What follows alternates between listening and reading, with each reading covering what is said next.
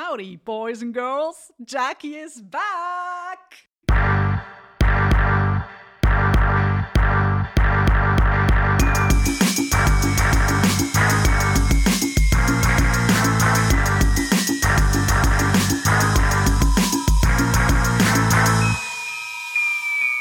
Ja, ich bin fast zwei Wochen in New York und ich muss sagen, es ist schwierig mit äh, Schweizerdeutsch. Ich muss mich wieder ein bisschen daran gewöhnen, gell? Mhm. Denkst du natürlich jetzt alles noch in dem New Yorker Slang, oder? Weißt du, wenn ich träume, dann träume ich Englisch. das ist ja, Amerika ist so die Entertainment Hochburg, oder? Von dort kommt ja das Showbusiness her, wo wir jetzt mit drin stecken. Also sollte man ja auch Englisch denken. Also bist du so eine Person, wo wenn man einen Film schaut, findet, nur Originalsprache, nur, sonst geht der Wortwitz verloren. Ja, aber come on, wer das nicht findet, dort läuft irgendetwas schief. Ah, ich bin froh, dass du das jetzt sagst. Gut, also sag, erzähl, wie ist es Ich bin noch nie in New York gewesen, ich bin noch nie in selben Amerika gewesen. Ich bin ja entjungfert worden mit New York. Ich bin noch nie gesehen, habe seit Jahren gehen und jetzt muss ich sagen, ist wirklich ein großer Traum für mich in Erfüllung gegangen. Und ich bin gesehen, also ich habe ganz viele Themen mir notiert.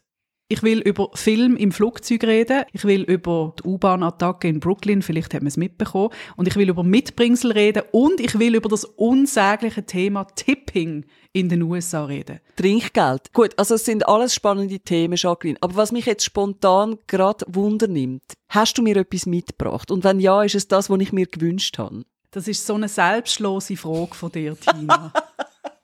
Ich mache ja etwas, seit ich allein in die Ferien gehe. Also so mit sechseinhalb hat das angefangen. Ich frage meine engsten Leute immer, kann ich dir etwas mitbringen? Weil ich ich persönlich finde das ja noch immer, finde ich das immer noch sehr aufregend, wenn man in ein anderes Land darf reisen. Sogar wenn ich über die Grenze gehe nach Deutschland oder Frankreich, finde ich das aufregend. Ich gehe dann in die Läden. Ja, das hast du mich auch gefragt, was du sollst mitbringen. Und ich habe dir etwas gesagt und jetzt ist meine Frage. So gut. Also, ich muss schnell etwas zu dieser Geschichte sagen. Ihr seht das jetzt nicht, weil das äh, Podcast ist. Ich habe jetzt gerade, Achtung. Ich habe so Freude. Press and Seal habe ich der Tina ins Gesicht. Press and Seal 3 in 1. Das ist Frischhaltefolie. Nichts ja. anderes als Frischhaltefolie. Und das hat sich Tina gewünscht. Ich bin fast auf dem Stuhl gefallen, weil sie mir irgendwann noch ein SMS geschickt hat mit einem Bild von Frischhaltefolie. das muss ich ihr mitbringen. Und ich habe gedacht, ich verstand die Welt nicht mehr. Was läuft schief bei dieser Frau? Hat sie jetzt eine Kochsendung oder warum braucht sie aus den USA Frischhaltefolie? Tina, kannst du mal erklären, warum? Es hat genau die müssen sein. es hat genau die müssen sein. Ich habe wirklich Freude, dass du daran gedacht hast und dass du sie sogar mitgebracht hast. Also, es ist so. Ich habe letztens mit einem lieben Kollegen im Radiostudio, sind wir irgendwie, frag mich nicht wie, wir sind aufs Thema Frischhaltefolie gekommen und dann sagt er, es gibt im Fall genau eine gute Frischhaltefolie, die einem nicht halb wahnsinnig macht. Weisst, wo du gut kannst abreißen, wo du gut kannst spannen, wo gut klebt, aber nicht gerade wenn es abreißt, irgendwie zum Knäuel sich formt. Und dann hat er gesagt, aber die gibt's eben nur in den USA und hat mir dann die gezeigt. Und dann bin ich, ich Schnelldenkerin natürlich gerade, wer geht als nächstes in die USA? Wer? Meine geliebte Jacqueline. Was fragt sie mich an mich, bevor sie nebenan geht? Kann ich dir etwas mitbringen? Und dann sage ich dir natürlich, ich brauche die Frischhaltefolie.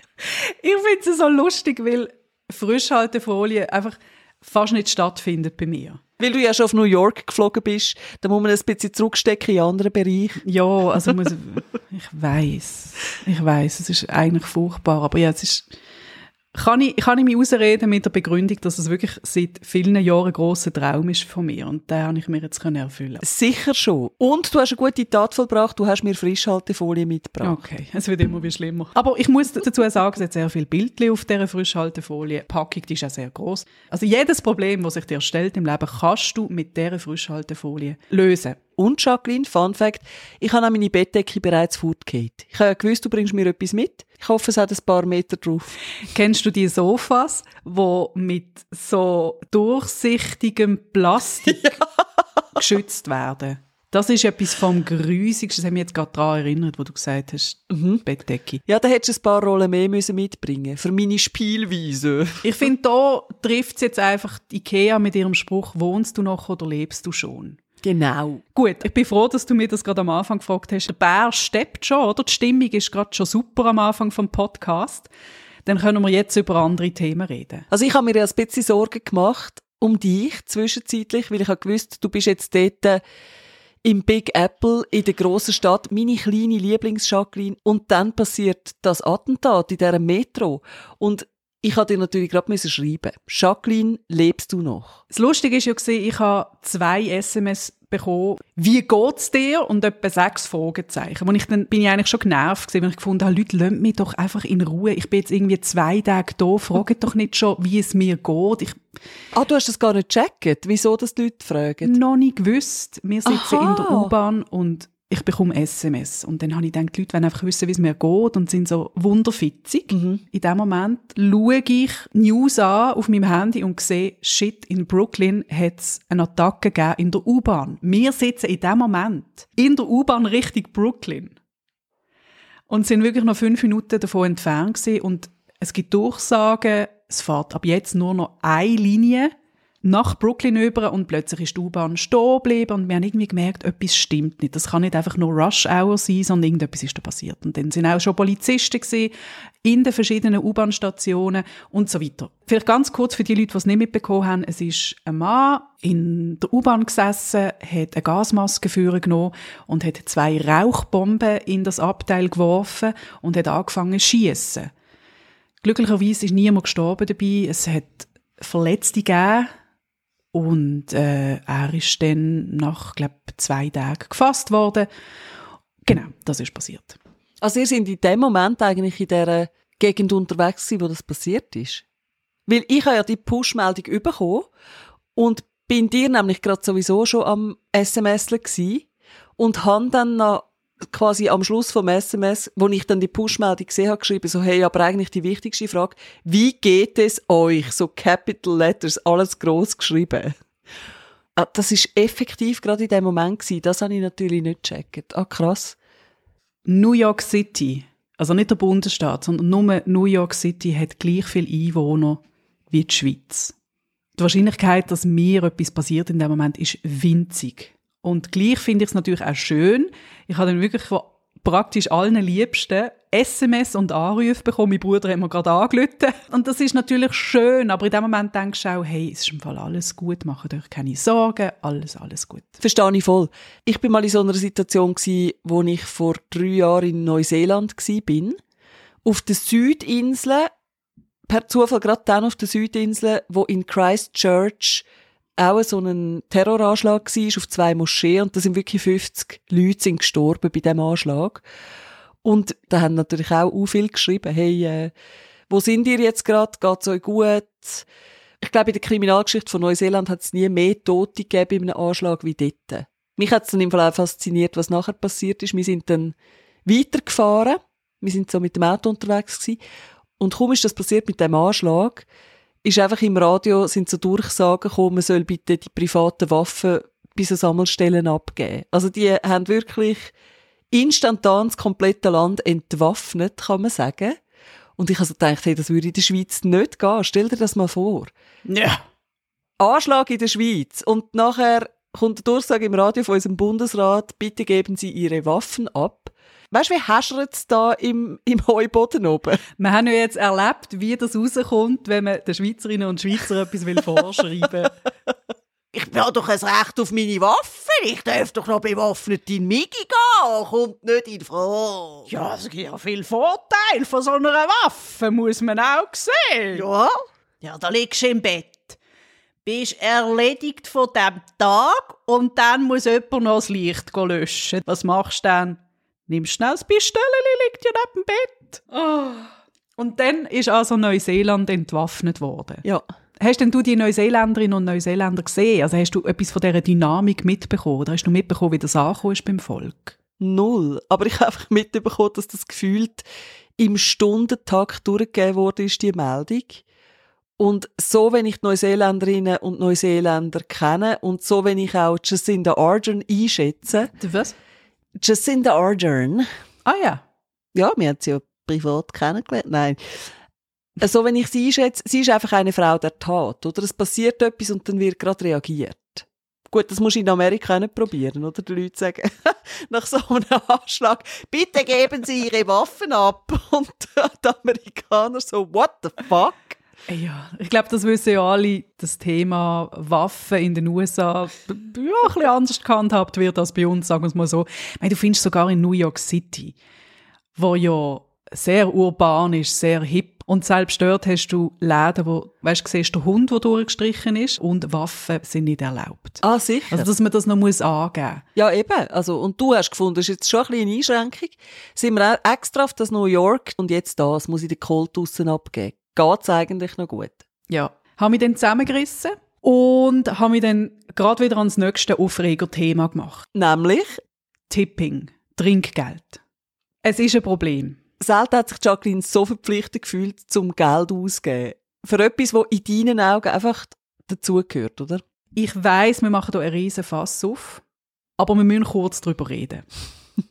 Es ist ein Problem und ich glaube, so das ganze Thema Trinkgeldpflicht, das ist nicht nur bei uns ein Thema, wir, die das so ja nicht kennen. In der Schweiz ist es freiwillig, das Trinkgeld ist im Lohn inbegriffen und ist natürlich sehr erwünscht und ich finde auch sehr anständig, wenn man bei gutem Service Trinkgeld gibt, aber das saumässige Theater in den USA, ich sag's dir.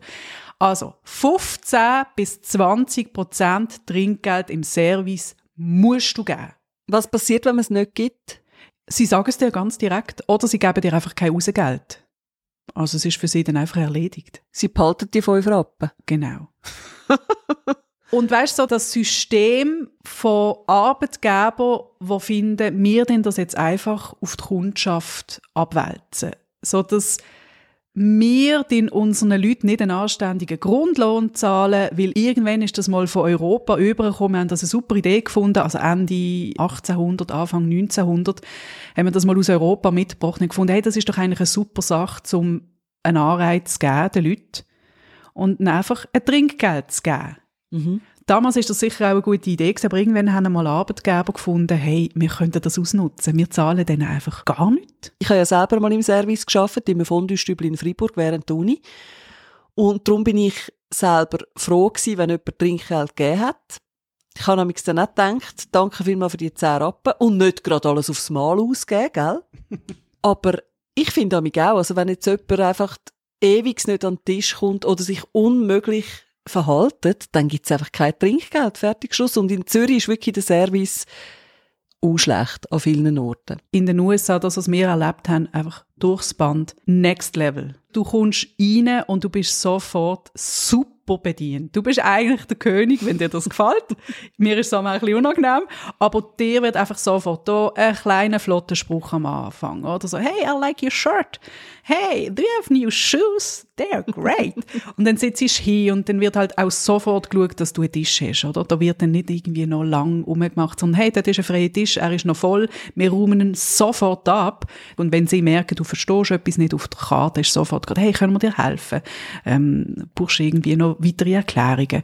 Also wir haben einfach Top-Service erlebt und ich nehme mal an, das hat auch etwas mit dem Trinkgeldsystem zu tun. Aber weißt du, das frage ich mich, Jacqueline, wie ist das für Amerikanerinnen und Amerikaner, wenn sie in die Schweiz kommen, Ferien machen? Dann kommen die in die Schweiz, der Roger Federer lacht sie am Flughafen an, sie kommen mit dem besten Gefühl und mit den besten Absichten da an und dann sitzen sie in einem Hipster-Café in Zürich. und dann haben sie den Tim, der so keinen Bock hat auf diesen Job. Also das fängt an bei, du stehst einfach dort, wie bestellt und nicht abgeholt und es kommt niemand dir sagen, wo du kannst sitzen. Dann sitzt du irgendwo an, aber genau der Tisch ist natürlich dann reserviert gewesen, das heißt, du musst dann wieder aufstehen. Letzte bin ich in einem Kaffee gewesen, da hat eine Freundin von mir etwas bestellt und wo das dann gekommen ist, hat sie gemerkt, dass dort etwas drin ist, was sie nicht gern hat. Es war irgendeine so eine Limo mit irgendetwas in einem Kraut drin, was sie nicht gern hat. Und das hat sie vorher nicht gecheckt, dass das dort drin ist. Und das hat sie, hey, es tut mir mega leid, ich, das habe ich wirklich nicht gern. Du weißt, was hat die gesagt im Service? Ich habe gemeint, ich höre nicht recht. Kein Problem. dann trinke ich es halt selber, was du schon so findest, interesting. Dann ist sie wieder gekommen mit so einem kleinen Gläschen, mit so einem kleinen Schlückchen von dem Getränk drin und hat gesagt, wir bestehen jetzt einfach darauf, dass du es trotzdem probierst. Wow, das geht gar nicht. Also eigentlich kannst du dich ja glücklich schätzen, wenn du überhaupt darfst, dort rein sitzen. Ja, Und genau. wenn sie dich überhaupt bedienen. Und wenn du dann noch die Frechheit hast, einen Wunsch zu äußern, dann fertig. Sie haben auch anders zu tun. ich weiss nicht, ob das zu Basel auch so ist, aber zu Zürich gehst du ja ins Restaurant rein mit dem Grundgefühl, es tut mir so leid, dass ich existiere. Du gehst eigentlich hin und sagst anstatt Grüezi miteinander, Entschuldigung, I'm so sorry. Da denke ich immer an die wunderbare Szene von Loriot, wo er frisch pensioniert ist und sie verschrickt wahnsinnig, wo sie ihn dann einfach den Tag durch in der Stube antrifft und dann sagt sie, was machst du hier? Und dann sagt er, ich wohne hier. Und dann eben genügt es, wenn ich mich irgendwie auflöse. Großartig. Genau so, Jacqueline, kommt man sich amix vor, in dem Zürich. Ich finde, so ein bisschen Servicegedanke muss sein, auch wenn ich mir vorstelle, dass ich glaube, so die oberflächliche, übertriebene Freundlichkeit, wo, wo der Amerikaner ja an den Tag legt. Der gemeine Amerikaner in der Wildnis. Ja, genau. Ich glaube, eben, das finde ich dann auch sehr anstrengend. So, und über das will ich jetzt auch gerade mal reden. Man sagt ja immer, ah, das ist immer so oberflächlich und immer so, Ja. okay, aber was ist die Alternative? Eben, Servicewüste Zürich, wo du dich dann auch noch musst entschuldigen, wenn du willst eine Dienstleistung in Anspruch nehmen und du zahlst dafür. Nein, ich mag das jedes Mal, wenn ich in den USA bin, mag ich das. Es gibt einem einfach ein gutes Gefühl. Also wenn mir jemand, jemand, der mich nicht kennt, sagt, hey, I like your shirt, gibt mir das ein gutes Gefühl. Aber das stimmt ja dann gar nicht. Sind wir mal ehrlich. Ich müsste, glaube ich, dort wirklich stehen und sagen, give me a second. Und dann so ein bisschen von oben nach unten mustern, so, ah, give me another second. You have nice, ah, fingernails. Das ist jetzt auch wieder so die schweizerische Art. Ja, das stimmt doch gar nicht. Das ist doch alles. Die sagt das einfach nur. Aber warum sollte sie das sagen? Also eine, die an dir vorbeijoggt und findet, hey, I like your shirt. Grundsätzlich haben die Leute so ein bisschen das Herz auf der Zunge und sagen schneller einmal, hey, das finde ich richtig cool und vielleicht einmal weniger, das finde ich scheiße. Und es ist grundsätzlich einfach eine offenere Stimmung. Wir sind dort mit Leuten ins Gespräch gekommen und das kennen sicher viele, die einmal in den USA sind. Es ist einfach eine andere Art, zum miteinander zu schwätzen und auf die Leute zugehen. Wir sind dort gesessen und haben plötzlich mit denen am Nebentisch geschwätzt und es ist, du fühlst dich sofort halt irgendwie halt wie in der Ferien und nicht, das kann ja gar nicht sein, dass wir jetzt daheim sind, weil so wäre ja das nie bei uns und ich mag das. Es gibt einem ein gutes Gefühl, es motiviert und ich finde, es inspiriert eben auch. Und das ist so das, der American Way of Life. Drum funktioniert das dort auch mit dem Showbusiness. Drum sind so viele Leute dort, Schauspieler und Models, weil sie das Gefühl haben, ja, warum eigentlich nicht? Ich schaff doch das. Ich bin in New York mit 8,5 Millionen Einwohnern und etwa die Hälfte davon will genau das Gleiche wie ich. Ich schaff das trotzdem. Ich bin zwar nur 1,40, aber mir haben schon drei Leute gesagt, dass es fürs Modeln würde lange. Jetzt mache ich das doch einfach. Nein, ich finde das ja schon auch schön. In der Schweiz verschrickst du ja, wenn jemand ins Gespräch will mit dir. Gerade in einem Restaurant, dann findest du, was bist du für ein Creep? Ja, es hat halt schon so den Ruf, dass es dann einfach nur oberflächlich ist. Ich meine, wenn dir ein Schweizer ein Kompliment macht, dann kannst du davon ausgehen, dass du wirklich sehr gut aussiehst in diesem T-Shirt. Weil sonst würde es nämlich der Herr Rüdisüli aus Pfäffiken nicht sagen. Die Frage ist, geht's dir besser, wenn der Herr Rüdisüli dir all Schaltjahr einmal sagt, Frau Nägeli, das T-Shirt, das sieht, also Fräulein, Sie sehen also wirklich ganz peppig aus. Oder ob dir halt einmal am Tag irgendjemand, wo du nie mehr siehst, sagt, have a wonderful day. You look great. Okay, gut. Weißt, jetzt, äh, ich muss noch kurz etwas sagen, was du bis jetzt nicht gewusst hast. Ich habe mal einen Deutschlehrer gehabt und der hat gefunden im Gimmi damals, ich sei sehr amerikanisch. Ich habe dann nicht gewusst, ob das jetzt ein Kompliment ist oder eher weniger. Genau aus dem Grund, was wir jetzt besprochen haben. Ich weiß es bis jetzt nicht, wenn er es gemeint hat. Er hat einfach gefunden, ich sei mega amerikanisch. und ich natürlich, gerade interpretiert Frau von Welt. Ja, du musst ins Showbusiness, das hat er natürlich dann schon gewusst. Die Frau, die gehört auf eine Bühne. Ah. Vor einer Kamera, vor einem Mikrofon, geben dir gerade alles. Und was hast du jetzt eigentlich im Flugzeug geschaut? Oh, Das hast du ja auch noch angesprochen, so verheißungsvoll. Jetzt nimmt es mich ja schon ein Wunder. Also, was ich gar nicht verstanden habe, sitzt eine Person vor mir und ich sehe direkt auf ihren Bildschirm, oder? Und dann kannst du ja jenste mhm. Film auswählen, oder? Und ich bin dort schon, ich komme rein, mache meine Kopfhörer im Bildschirm und sage, ich bin ready. Jacqueline ist ready. Ich will jetzt einfach alle neuen Filme schauen, die man bei uns erst im Kino kann sehen kann. Legt los. Was haben ihr für mich? Und dann sehe ich einfach, dass die vordere Person Beverly Hills Cop schaut. Von 1234. und ich einfach finde, hey, diesen Film hast du irgendwie schon dreimal gesehen und kannst wirklich überall schauen. Aber schau doch den neuen Spider-Man. Schau doch einfach mindestens fünf Filme, die für einen Oscar nominiert worden sind. Du hast so viele neue Filme. ja, das finde ich jetzt aber. Der Spider-Man ist nicht nominiert gewesen, oder? Nein, der ist nicht nominiert gewesen, nein. ich habe ja den Hang dazu, im Flugzeug der traurigste Film, der verfügbar ist, den schaue ich. Wie auf dem Flug dort zurück von Neuseeland, wo ich ein Star is Born mit der Lady Gaga geschaut habe. Ich frage sie, dass alle anderen am Schlafen sind in dem Moment, weil ich einfach wirklich geschluchzt habe in dem, in dem Flugzeug. ich habe es so traurig gefunden. Ich bin ja sowieso eben jemand, der so nah am Wasser gebaut ist und bei so Filmen dann immer muss mitbrüllen. Und äh, ja, ich sage es jetzt mal so, im Flugzeug vielleicht gar nicht mal so angenehm. Oh.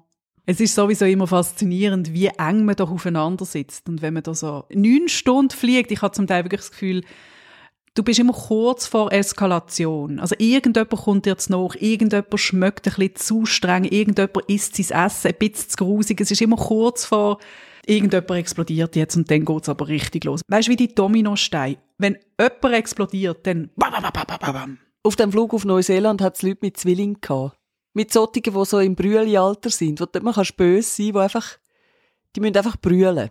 Anders können so kleine Kinder manchmal nicht sagen, dass sie etwas brauchen oder dass sie unzufrieden sind.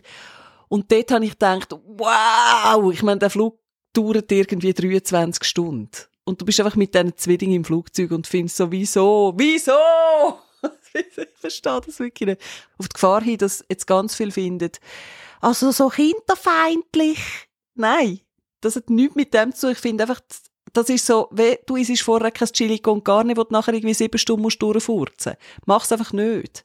Wirst du im Flugzeug manchmal auch so ein bisschen aggressiv, wenn der vor dir einfach den Sitz hinterher klappt, ohne etwas zu sagen. Ich finde, da gibt es ungeschriebene Gesetze. Das ist ganz einfach. Du machst es sicher nicht während dem Essen. Und du schaust einmal einfach höflich hindern, das gehört so, das ist so eine knigge Move. Du schaust einmal schnell hindern, damit der hinter dran merkt, aha, Kontaktaufnahme, da passiert jetzt etwas. Genau. Und dann gehst genau. du langsam, wirklich im Schneckentempo, drückst auf den Knopf und dann geht's langsam hinter und dann ist das für alle Beteiligten in Ordnung. genau, genau. Ich habe leider nie das Glück, mit so jemandem wie dir im Flugzeug zu sitzen. Bei mir sind es immer die Modelle. Du kannst effektiv dir gerade irgendwie das eine Güppli, das du noch knapp hast können leisten, aufs Tischli stellen und dann macht's Ratsch, Güppli fliegt davon und dein Tischli haut 30 Knie rein. Nein, es ist wirklich, hey, ich sitze einfach nur mit Egoisten im Flugzeug rein. Ich hasse Flüge. Ich finde es ganz etwas Schlimmes. Ich hasse es wirklich. Hast du Flugangst? Nein, nein, überhaupt nicht. Aber ich habe einfach nicht gern, viel fremde Leute auf so kleinem Raum und dann eben alle noch mit ihren Special Needs.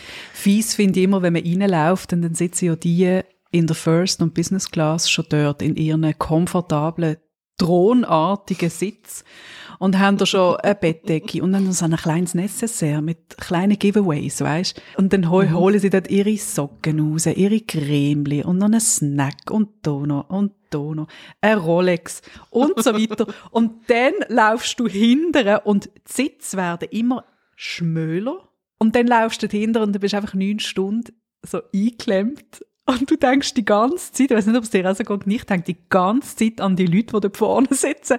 Was machen die echt jetzt? Ah, jetzt kriegen sie sicher ein Güppli. Ja. Und jetzt den sie ihren Sitz wirklich in eine Wogrechte einstellen und können dort hinlegen mit einem Duvet und dann ihre Schuhe abziehen und können die Füße auflegen und so weiter. Und ich bin da hinten und kann, also, die Neigung von so einem stinknormalen Economy-Sitz ist ja wirklich, ich weiß nicht, wie viel Grad das ist, aber es ist, glaube ich, eher so fürs Gefühl. Aber mhm. wirklich mhm. hinterher gehst du ja auch nicht. Und nach zehn Minuten hast du einen steifen Nacken. ja, eben so schliessst ja dem hinter dir auf dem Schoß. und jedes Mal schwöre ich mir, hey, wenn das wieder mal vorkommt, dass ich so einen Langstreckenflug mache, dann spare ich mir das zusammen und fliege einmal in meinem Leben mindestens Business. Ja. Und dann das nächste Mal checkst du die Preise und findest, wow, okay, welche, wer kann sich das Zeug leisten? Es ist so teuer. Ich denke einfach jedes Mal, wenn sie dann das Vorhängli so zumachen, das ist doch der Moment, wo du dann denkst, wow, jetzt ist der Magic Moment und du findest wirklich so, hey, ich fühle mich wie ein Mensch zweiter Klasse und du bist de facto ja auch einfach einer in der zweiten Klasse. Du bist es einfach. Das ist halt, wenn man so sparsam ist und einfach nichts will zahlen, dann kommt man halt auch kein Einweg Zahnbürstchen über. Das lebt damit. Was passiert, wenn das Vorhängli zugeht? Wahrscheinlich ist es wirklich so, es kommen irgendwie die Pole Dance Stangen oben runter und so Victoria's Secrets Models kommen tanzen, dann kommt irgendein so ein Sternekoch, kommt mit dem Wägli und kocht auf dieser heißen Platte vor dir. Sizzling Beef. Für die Veggies gibt es dann irgendeinen geilen Tofu, der super mariniert ist. Mm. Oh.